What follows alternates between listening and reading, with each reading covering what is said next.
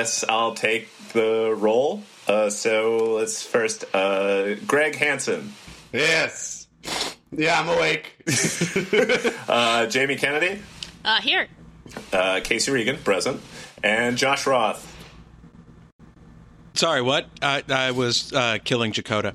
Dakota! Josh!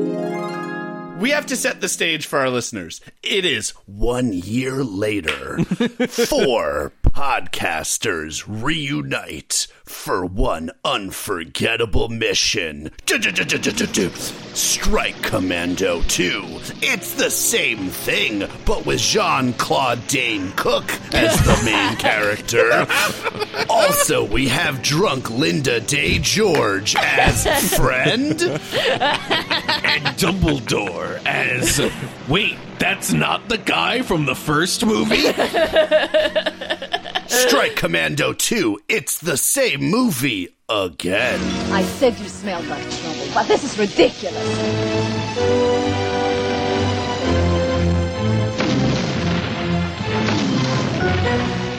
Before we get too far, I do think it's worth noting that, hey, happy 1 year anniversary. I'm glad we all had the same idea of surprising each other by hiding inside this cake. What a coincidence. Yeah, I do think it sort of does ruin the surprise a bit because no one's outside the cake. Who's the fifth person? Wait, is that not your hand? Dakota!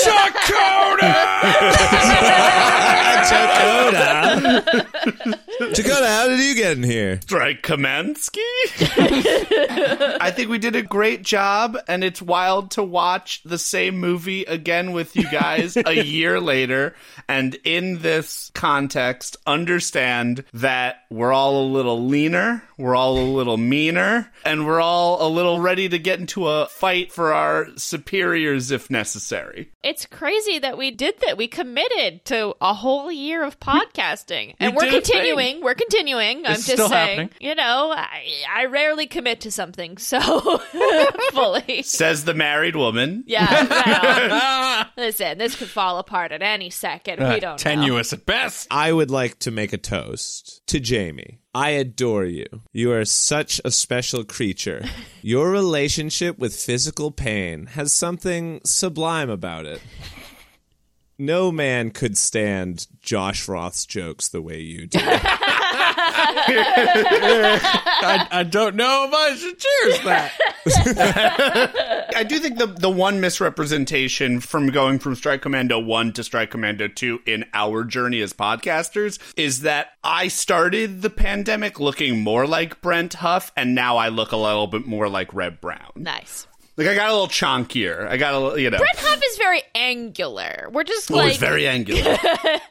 Let's not conflate, like, fitness or svelteness with angles. No, that man can cut cheese with his elbows. Yeah. We wasted an opportunity to just bring in someone completely different to replace one of us and pretend that they were the same person. Fuck, that would have been so brilliant. Damn. God damn it. Wow, why aren't we better at this? Y'all, I fucking loved Strike Commando 2. I enjoyed it. What I appreciate about Strike Commando 2 is it's been a year since we watched Strike Commando 1. I have still not watched Rambo in that time. But it doesn't matter, though, because I have seen Raiders of the Lost Ark, which is all you need for Strike Commando 2. I do think there's only one way to start this episode. As Wolfgang von Goethe once said, if you see a great master, you will always find that he used what was good in his predecessors, and that it was this which made him great. I thought this quote applied to today's film until I was assured by the last line of the movie that any similarity it bears on anything was a one-in-a-million accident. Damn, I was really hoping you were about to pull us into a loop. I'm also 100% sure if you just copied and pasted your original book report for this movie and just swapped out Dakota with Jenkins, it would be the exact same. Greg, I think back to that first episode we did, and you had some like bold fucking opinions at the end about Bruno Mattei. I've watched whole movies that really just do what this movie does in 15 to 20 minutes. And the fact that this movie is somehow 90 of total and sheer insanity, it really is a testament to Bruno Mattei being the unsung hero of the Italian cinema, probably above Fellini if we're being honest with ourselves. I mean, he's funnier than Fellini. When you see it twice, when you see Strike Commando and then you see Strike Commando 2, when you see how obvious the plagiarism is, you can't help but think statements are being made. This movie so many times takes a scene that I know so well that is like canonically great, not just American cinema, world cinema, and does it better. Whoa, okay. Name one. If I may, we can all agree that it does do it again. Yes. I can concede. Damn it, Ransom. You always did have a heavy hand. Ruby. Jesus. What are you doing? The same thing you are. You know, the news of Major Jenkins' death.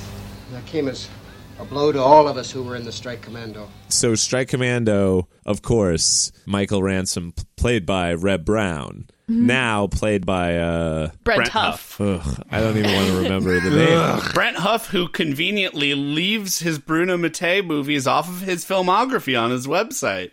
What? No way he did better than this. I mean, at least he thinks he's done better than this. Incorrect, no sir. Way. Similar to Gregory Scott Cummings, he has done, quote-unquote, better in his later life. He's had recurring characters in Shameless and The Rookie, NCIS, etc. So if you look on his website, brenthuff.com, and you go to the actor tab, the majority of his output are listed as things like JAG and Cold Case. So this is what I was going to say is like going from Reb Brown to Brent Huff. I was looking through like Bruno Mattei's filmography to try to figure out if there was another Michael Ransom movie, because I'd love the idea of him being like a Jack Ryan or like a James Bond, where like a new sort of actor takes the role over and it's the same person, but like sort of differently molded for the different movies it's going to rip off. Though there is definitely some First Blood Part 2. In fact, there's some Strike Commando in this movie. They just do scenes. Oh, there's a lot of Strike Commando in this movie. The scene early when Ransom has to go back in and he's on the boat. That's the exact same boat sequence from the first one. Might as well have been the same boat. He's on the boat sort of towards the end. And he does the Rambo Two thing. It's literally the exact same scene where the like guy like comes over the edge and he has him like choked and he grabs the knife and he sticks it through like his midsection. It's literally shot for shot. It is the same scene as the scene in Rambo Two. And then as the boat is about to explode and he jumps overboard and he just goes, "Our Father who art in heaven," as he jumps into the water. And I was like, "What? What did you just say?" Here's where I begin my ardent defense of this movie. There's a YouTube supercut on the internet. I want to shout out this person because it's fucking brilliant work. YouTube channel Boon, B-O-O-N. They made a supercut. It's a video called Strike Commando 2, the most original film ever made. And it is a 11-minute video where they just put next to the scene from Strike Commando and what it is ripping off from other movies. Oh my God. That's as brilliant. An appreciator, as a content creator, editor, all the things. Very well curated, very well edited, like the way it sort of like uses the audio from one clip to layer the image from another. It's really cool. Here is where Strike Commando 2 matured. Watching the two scenes next to each other, you realize that the scene happens almost like insanely shot for shot. Like when they cut to a wide shot of the boat, the size of the boat in frame is almost exactly the same. Like this is true detail-driven plagiarism. They did it in Strike Commando, second verse, same as the first. But he doesn't recite a Bible verse in this one. No, right. But our Father won't have it. The one difference in the scene is in Rambo First Blood Part 2, the boat rams into another boat and the boat explodes. In Strike Commando 2, Michael Ransom avoids the boat. Well, he was already responsible for an entire village being wiped out in the first movie, so I'm sure he was like, no, not again. Yes, but perhaps the trauma that Michael Ransom has lived through, he now sort of like sees people as... human? More than expendable. Oh. Okay, so Vic Jenkins, his former commanding officer, who is the, like, MacGuffin for the movie that he has to go rescue. He wasn't a character in the first movie at all, right? No. Seemingly nothing that happened in the first movie happened. Okay. That is, he suffers no time for his war crimes that he committed. The whole beginning of the movie depicts a very different Vietnam than the one that we saw in Strike Commando. The opening credits. Oh, my God. Oh. They were much like the Vietnam War, long and pointless.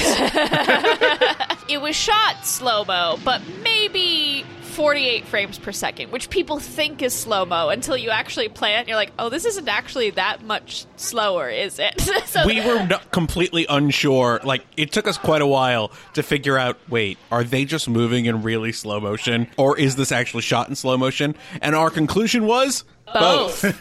It just seems like Ransom's boot got stuck in the mud. Yes. And then Ransom was like, leave me. Yeah. Go on. Leave me behind. That's how I would be in Vietnam, to be perfectly honest. Just like one little stumble and be like, no, keep going. But that would be Jamie in Vietnam now. Yeah, exactly. Yeah. Oh, we're on a hike. Leave me. It's 98% humidity. Leave me. I also feel like we should stress Vic Jenkins is Richard Harris. Yes, Richard Dumbledore. Fucking Dumbledore Harris. Look, Peter, I am trying to tell you that Michael Ransom was a soldier under my command. It's impossible. It's unthinkable that he would come here to try and kill me or kidnap me. I know the man too well. He's too good for this movie and was too good for this movie when he shot this movie. So my question is, why is Richard Harris in this movie? What did they have on him? Well, the 80s weren't the same as the 70s for Richard Harris. The 80s were a very different time. For all of us, including especially those of us who didn't exist. Yeah. Very different. But like, we're sort of felt to think that this was like, ooh, poor fucking Richard Harris, like top of the world in Orca one year, and then you're doing Strike Commando 2. Top of the world Orca.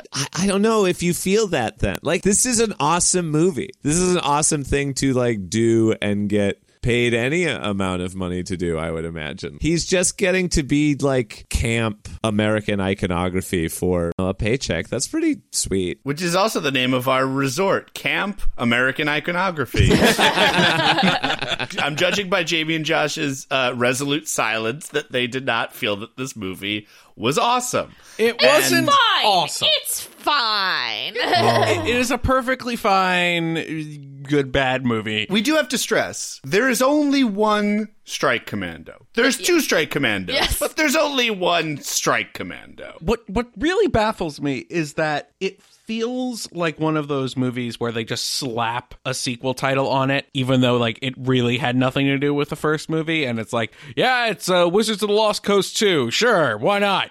But wait, it was the lead was Michael Ransom. Exactly. That's the thing. Is it's like, it clearly is a sequel to the first movie because it has the same character, but it just feels like it was rebranded. It has to be said that this movie is wild because A, it completely disregards everything that we know about Michael Ransom as established in the first movie. None of the things that happen in the first movie are referenced, discussed. The type of character he plays is completely different. All the events of the first movie happen and then happen in present day as of Strike Commando. And then this movie ostensibly takes place after that. There's a lot of retconning happening, which is fine, love it. It would make sense to me if Richard Harris was the character from the first Strike Commando, the one who's like his ally in the forces, who like's like, we can't send Ransom in there, it's a suicide mission. And like, if there was some continuity there, even with the recasting, if it was the same character, I'd buy it. But yeah,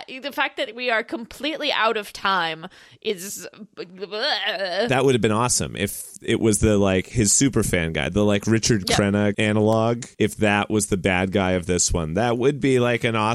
It's great. That would be an awesome like movie sequel in the Michael Ransom franchise, right? Yeah. That would be a completed story. And I would believe the betrayal rather than being like Richard Harris is going to betray him. Richard Harris is going to betray him. This new character who we've never seen before. Well, you don't get Richard Harris and not make him the bad guy. I was like, that would be insane. Like, just like you don't get this bald Soviet Nazi man and not make him the bad guy. Absolutely. I've always been assailed by a nagging doubt. Perhaps I can help you. Well, it is like this. I've never been sure whether women are stupid because they are courageous, or whether they are courageous because they are stupid. They're stupid because they're courageous. Please, be seated. I think, actually, it is entirely possible that the revenge scene at the end of the first Strike Commando happens after Strike Commando 2. Okay, so we are in a full-on Finnegan's Wake of Strike Commando. I love it. I actually, and not to derail us totally, I think that the events of the first Strike Commando might be a dream. I'm gonna come out swinging with an even wilder theory. The plots of Strike Commando are a 5-year-old boy playing with his army figures in his bedroom, and he dumps them out and comes up with a new plot. And so Michael Ransom continues through each plot, but it's completely different characters, completely different imagination, and it's all in a snow globe. It's true. The first one would have been like a Hulk action figure, and this one would have been Wolverine. Exactly. Yeah, totally. That makes sense, because when Ransom's friend Ruby shows up and describes them all as Strike Commando, I was like, what? Like, I was like, you're like, yeah, we were in Strike Commando. It's like, that's not what those words mean. Also, all of Michael Ransom's friends were murdered in Strike Commando on a botched mission in the beginning of Strike Commando 1. Also a dream. Well, I was very excited by that moment, because I feel like in our first episode, one of us said some sort of like turn of phrase where we said like all the members of Strike Commando. So first mission happens, we lose the other members of Strike Commando. It is called Strike Commando, not Strike Commandos. Like, you should have seen it coming quick. Exactly. Point taken. So we lose all the other members of Strike Commandos. Obviously, logically, you'd say the Strike Commandos, but saying like all the members of Strike Commando is like inherently absurdly stupid. Yep. And then we had no idea it was canon. We had no idea we were actually like tapped into what this movie was truly about. Casey, canon was episode 3 for salsa. Sure. Forgive me. The thing that did strike me about this, was that it wasn't completely dubbed. That was wild. So, a bit of history of Italian cinema. They did not shoot sync sound until the mid-90s. Oh. That blew my mind when I first heard that. Anything. Every single movie, right? Yeah. They do not shoot sync sound. That's a thing that is absurdly new to the Italian film industry. Oh, I didn't think about that. It was sync sound, right? The cinematography is better Oh yeah, the set pieces are way more cogent. As boring as sort of that first shot of the movie is, it is like a remarkable step up in terms of framing and blocking in a way that it's like, oh shit, like Bruno, when did you come out the gate with like, okay, I have a vision? How long after Strike Commando was this movie made? 1 year. Wow. This was released the year after. To be fair, this is also like one of 5 movies that he released in 1988. Jesus! Did the man have a time turner? How did he make all of those things simultaneously? In 14 days. And show what is an absurd amount of aesthetic improvement in a year. Well, Hog, what do you say about my beer, huh? Your beer is excellent, Rosanna. And I can hold it very well. That's why I'm gonna beat you! I find the drinking scene in this movie to be like a perfect thesis for the rest of the movie, because whereas, yes, like in Raiders of the Lost Ark, the like introduction of Marion through that like drinking contest is iconic, like an amazing moment in American cinema. But the other side of that competition in that movie is a non-character, and thus the drama is only like in iconography. Are you saying that they are characters in this movie? The belching guy? Also, are we saying drama when the point of the Raiders one is that they're drinking to pass out, and in this one, they're drinking to burp? No, to not burp. Burping would be bad. It's an anti-belching contest. You know, like a 7th grader at a barbecue. I'm going to drink this entire 2-liter bottle of Shasta. Do you know what, though? If you're drinking like a liquor contest to the point of like who can pass out first, at a certain point, one or both competitors will no longer be personalities. A belching contest, the whole time, there is higher drama inherently because there are more characters engaging in the drama. I'm not saying this is like Antigone or like something. It's actually fairly pro-Tigony.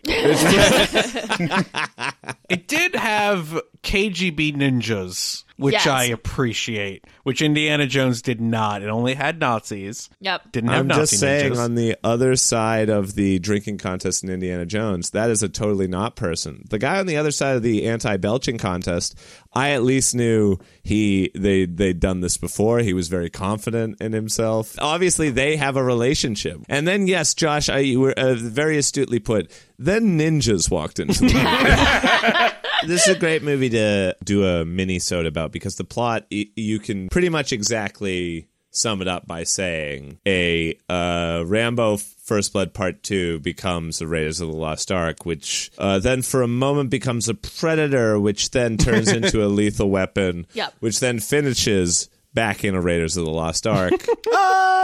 It finishes at Strike Commando.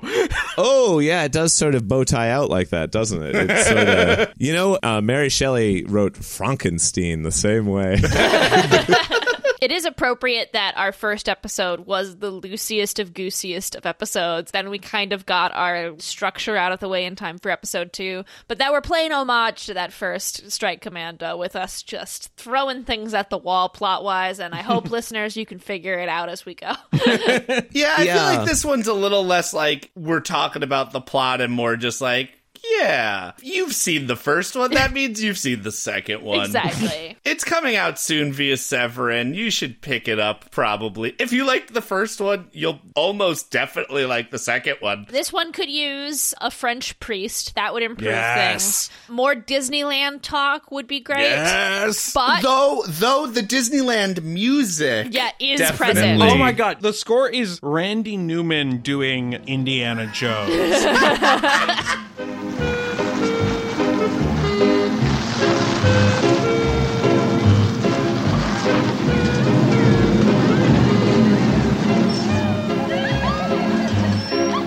Is really problem child. There's also a little bit of entertainer thrown in there, like. At what point, correct me if I'm wrong, the like fucking Knight Rider music plays. It like there's a moment where he's like on the truck where they go a little Knight Rider.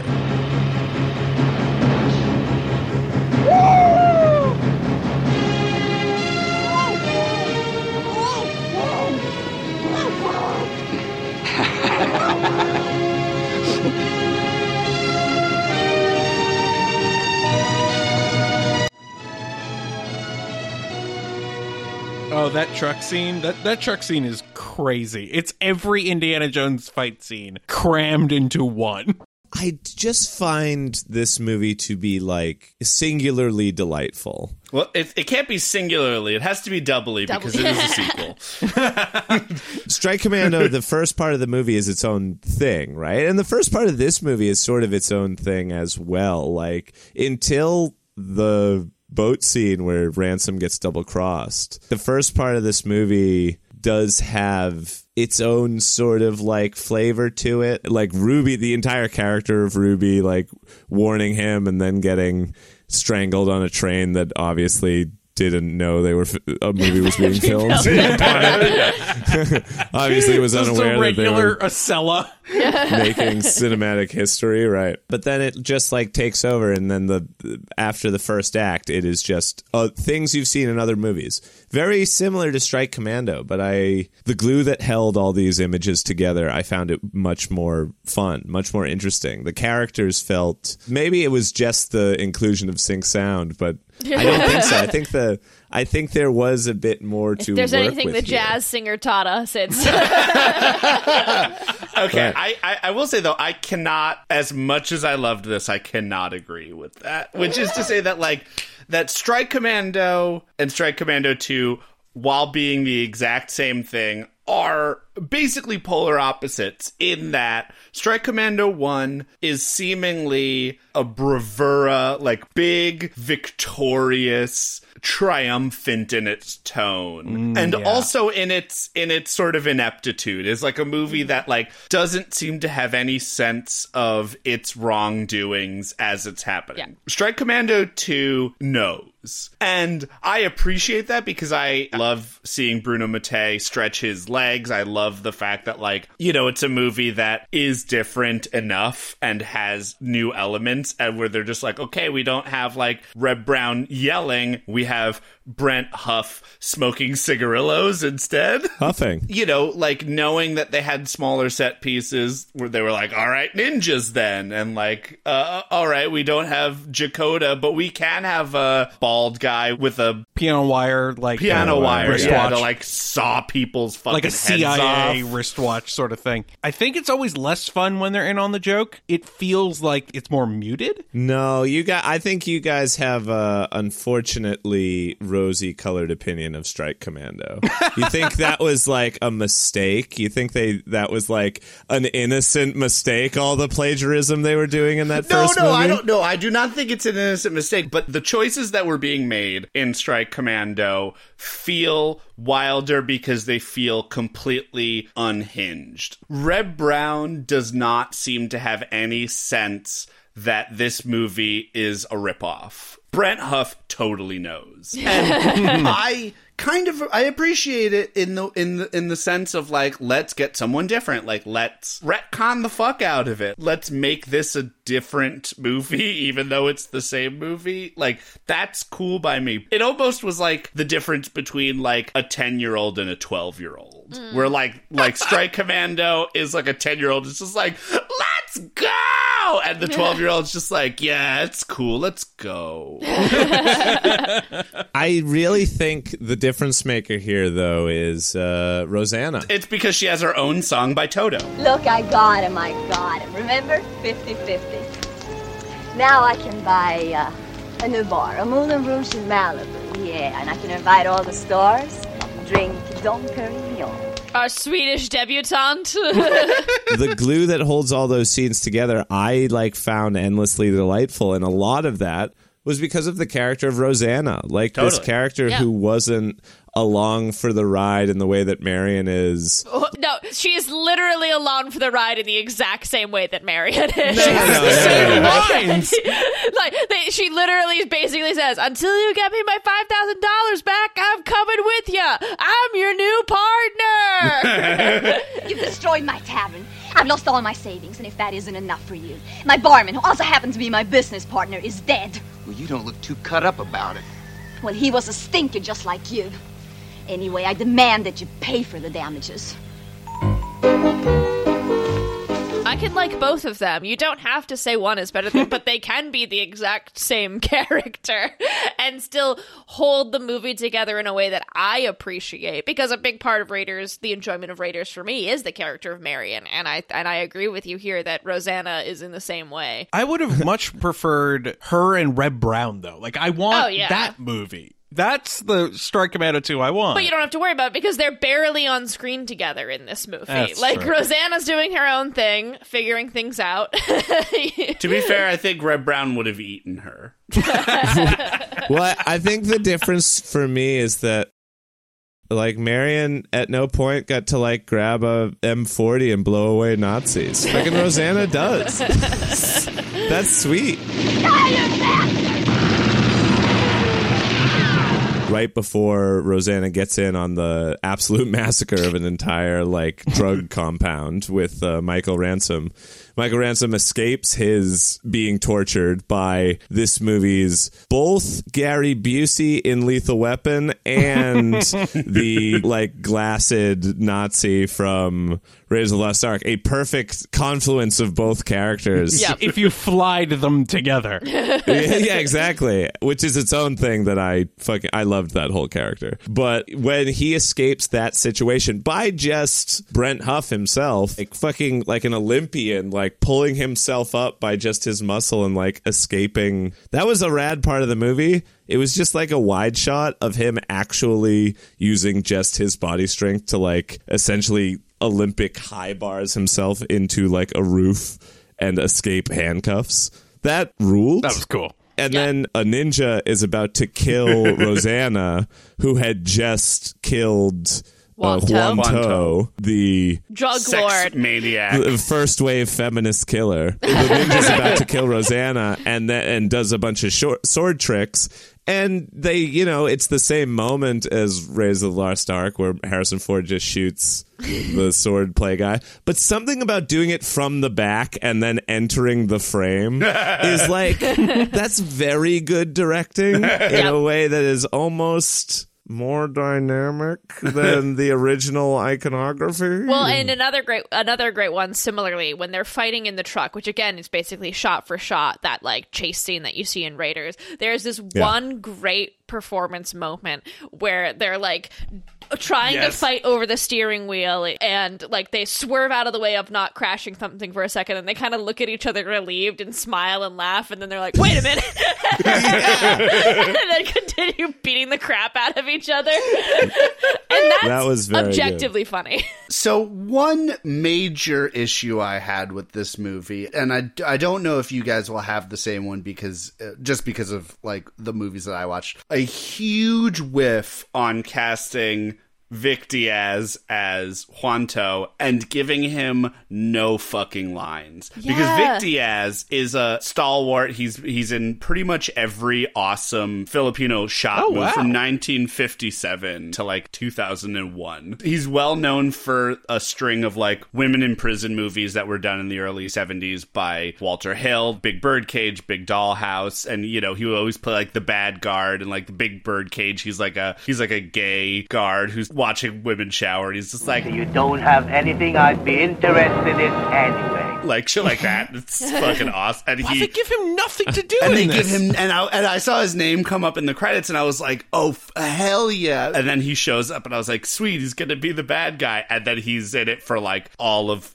2 minutes, and they give him 2 lines or whatever. Yeah. And I was just like, wait, you set him up so good. They're like, he's, like, the worst. He's the most depraved sex maniac. And then and then he's just sort of like, I'm gonna like giving you a bad time. Like, what? I would like to propose a toast to women. Your relationship with physical pain has something sublime about it. No man would stand labor, pains, and birth to wait. Well, I haven't had any children, so I wouldn't know. Yeah, and then she kills him, and he's holding some diamonds. His biggest scene is he's dead in it. Yeah, he's dead. Holding the diamonds, and they fall out of his hand. Went through all the trouble to prep his body for a funeral arrangement, and no one saw that he's holding a bag full of diamonds in his clenched fist. Okay.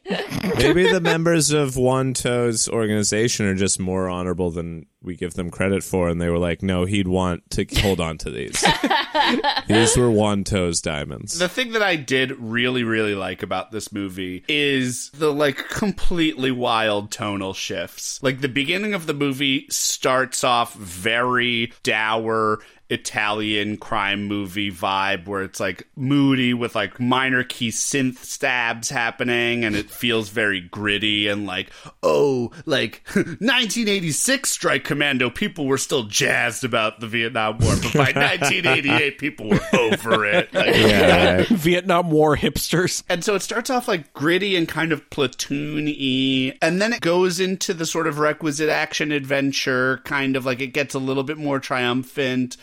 But then it kind of, it keeps this darker, moodier, grittier, almost a Chris Nolan directed Strike Commando vibe until halfway through when Mary Staven shows up and the movie becomes literal bananas. Yeah. He throws her into the back of a truck and doesn't check the back of the truck, only to realize the entire army is in said back of the truck. Yeah, all the bad guys are back there. Madcap buffoonery ensues. Well, and the music is just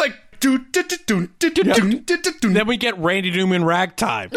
Yeah. And the best part is that moment is preceded by Richard Harris saying, with all the sincerity and years of training underneath him, "You won't get very far, Ransom."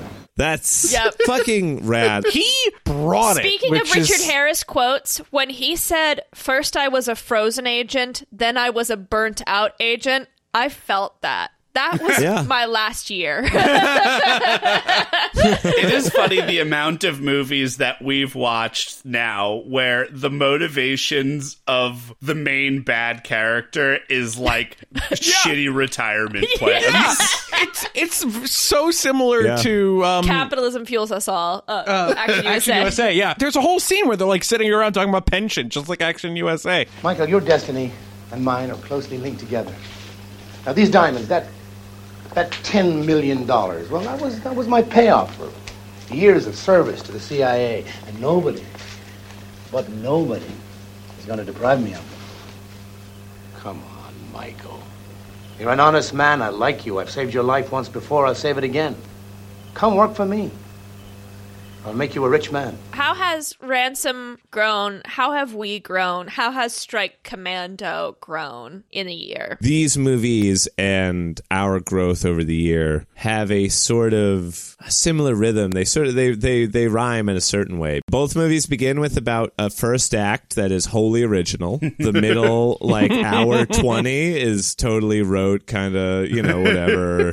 They sort of could think of, just sort of old hacky stuff they could throw together. And then they finish it up really sort of strong. First one, it's rough, but charming. A year later, it's not perfect, but it's pretty fucking good. It's pretty fucking good. Uh-huh, y'all? Hey, our 6 reviews on iTunes that are 5 stars... would agree with us. Yeah. So. Yeah. I also want to say I love everybody who listens to this, but those 100 people who listen to it the first weekend. Thank you. You're the real MVPs. Thank you, listeners, for listening to our rambling nonsense for an entire year. No, it's so cool that there's 100 people who listen to this regularly. Yeah, we don't owe you all $5,000 or a new bar. You don't have to come along with us on this journey. You choose to be our partners on this journey, and we appreciate that. Josh, I am going to challenge you. I don't think at this point it's rambling nonsense. Now it's just regular, straightforward nonsense. Yeah. No, now it's tight,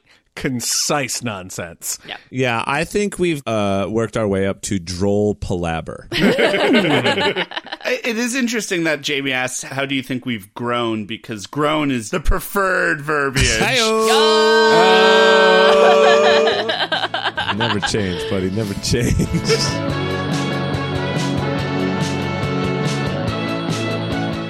Yeah, I love you guys. I love you. Love you guys. This has been fun. I also just like... I just like hanging and watching movies and yucking yucks. Oh, wait, I don't like it anymore.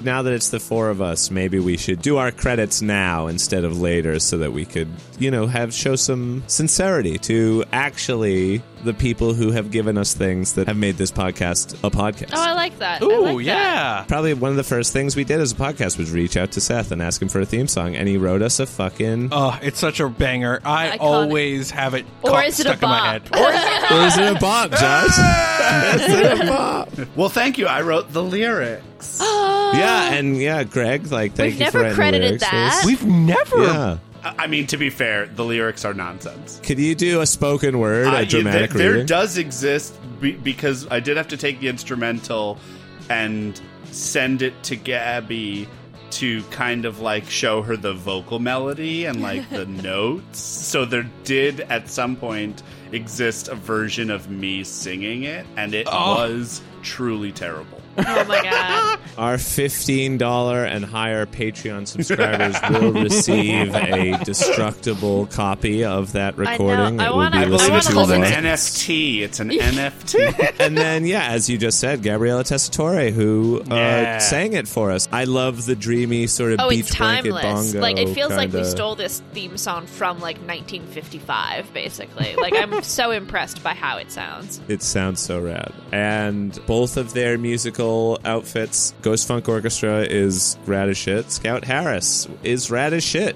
These are great musicians who, if you're listening to us ramble, you should absolutely listen to their stuff. You will dig it. You will like it. It's impossible for you not to. Or check them out in person, because you can kind of do that soon. Yeah, that's happening now. Oh, yeah. Speaking of which, so many musical stings that we use, especially because this is a mini-episode, you'll hear pretty much only them. Tens of them.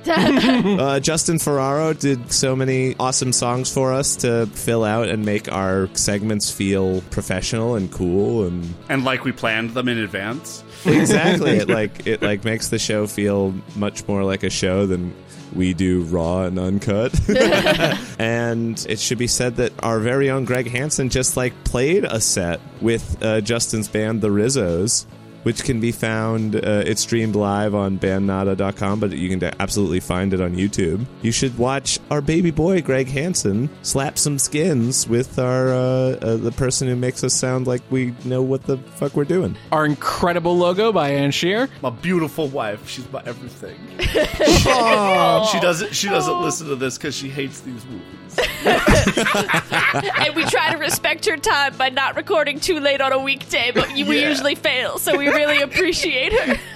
Yeah, thank you, Anne. She won't hear how much we appreciate her. Yeah, she's the best. She's building me a lot of shelves from my office to hold all my bad movies. Wow. That's true love. That's true love. That's true love, baby. Also, thank you guys for doing this with me.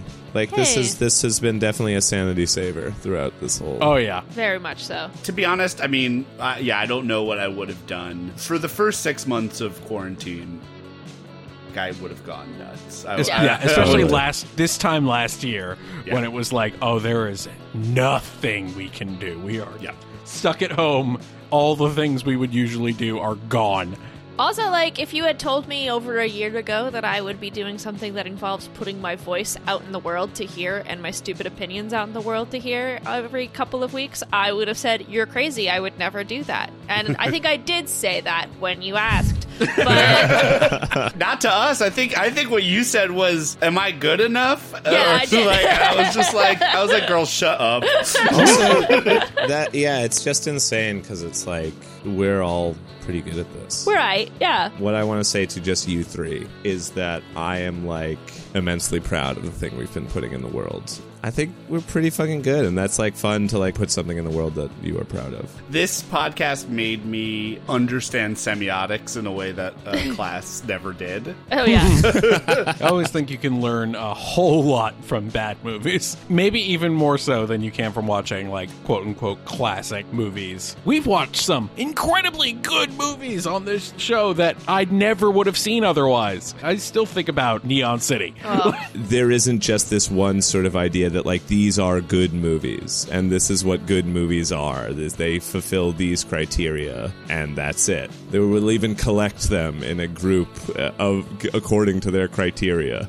Their criterion. It is fun to be reminded that filmmaking is like a discipline that is so wide and includes so much art making. You can get just as much out of these quote-unquote bad movies as you can out of those quote-unquote good ones. And it's amazing to me just how many movies exist. And I own them all. Greg has the Raiders of the Lost Ark Museum of top. Greg is top man. Top man.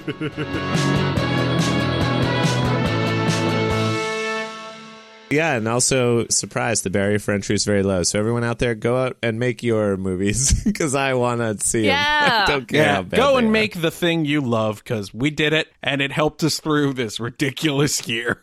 Final thoughts for year one of Video High. Go out, make that thing you love. It's rewarding.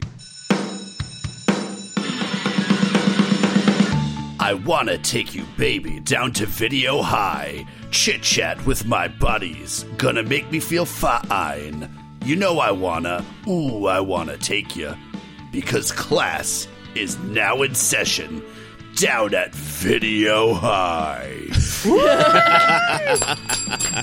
Dakota!